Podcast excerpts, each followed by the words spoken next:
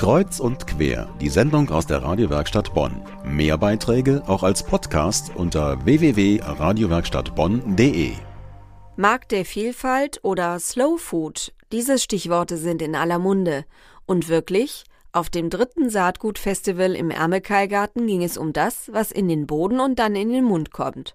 Beauty Queen, bulgarisches Ochsenherz oder Huberts Beste.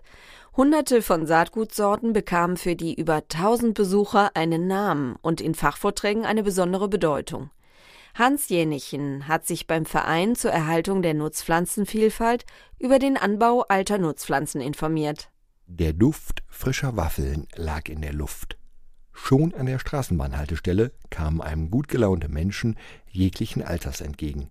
Einige mit Jungpflanzen, andere mit Saftflaschen oder Apfeltüten. Erworben hatten sie dies auf dem dritten Bonner Saatgutfestival. Dort konnte man sich über das Gärtnern mit regionalen Sorten auf dem Markt der Vielfalt informieren. Viele besuchten auch die Fachvorträge.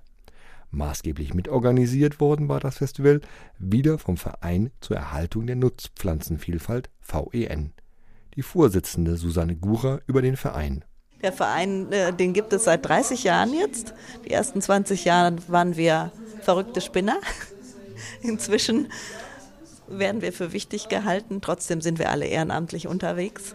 Wir versuchen, Sorten zu retten. Vor 30 Jahren, als der Verein gegründet wurde, haben die Vereinten Nationen gesagt, es sind drei Viertel aller Nutzpflanzensorten schon verloren gegangen. Und da gab es zum Glück einige vorausschauende Leute, die gesagt haben, so jetzt retten wir den Rest. Saatgutfestivals gibt es inzwischen auch in vielen anderen Städten. Weil es überall immer mehr interessierte Menschen gibt, die diese Sorten haben wollen, das Saatgut haben wollen, die Pflanzen selber ziehen wollen, ihren Garten damit bereichern wollen, ihren Teller damit bereichern wollen, haben alle ganz viel Spaß daran. Schön heiser.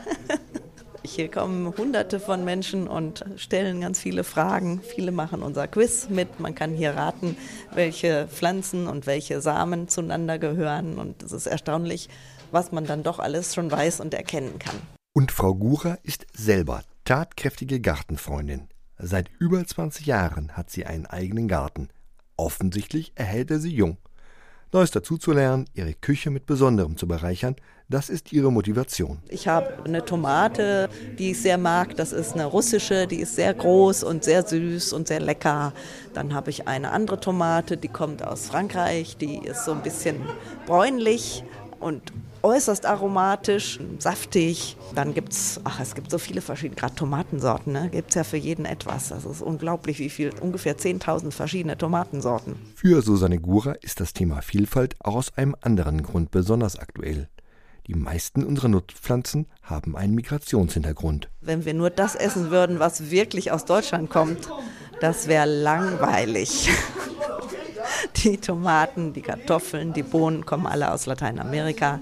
Vieles kommt aus Asien zu uns. Ähm, auch die alten Römer haben einiges mitgebracht. Die typischen rheinischen Bohnensorten sind alle aus Südamerika. Für das Gärtnern in der Stadt sind die vielen alten Sorten eine echte Bereicherung. Kommerziell angebaute Sorten brauchen gleichzeitige Erntereife, müssen transportfest und lagerfähig sein. Das ist im eigenen Garten ja gar nicht nötig. Da gibt es eine viel größere Palette von Dingen, die man anbauen kann.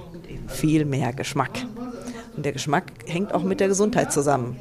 Viele Stoffe, die für den Geschmack verantwortlich sind, machen die Pflanzen für uns sehr attraktiv und die sind auch gleichzeitig für die Gesundheit wichtig. Die zahlreichen Besucher waren sehr angetan von dem vielfältigen Angebot und dem Engagement der Macher. Ja, mir gefällt es sehr gut. Ich finde es auch notwendig, dass von den verschiedensten Samen die Vielfältigkeit erhalten bleibt weil es das ganze System stabilisiert. Wunderbar, es ist hier interessante Auswahl, spannende Themen, tolle Vereine und man kriegt einen breiten Überblick, was in Bonn und im Umland so passiert. Den besonders äh, anregenden Aspekt finde ich die Bürgerschaftlichkeit, die hier präsent wird, dass der Mensch dem Menschen als Mensch begegnet auch, was man immer seltener hat.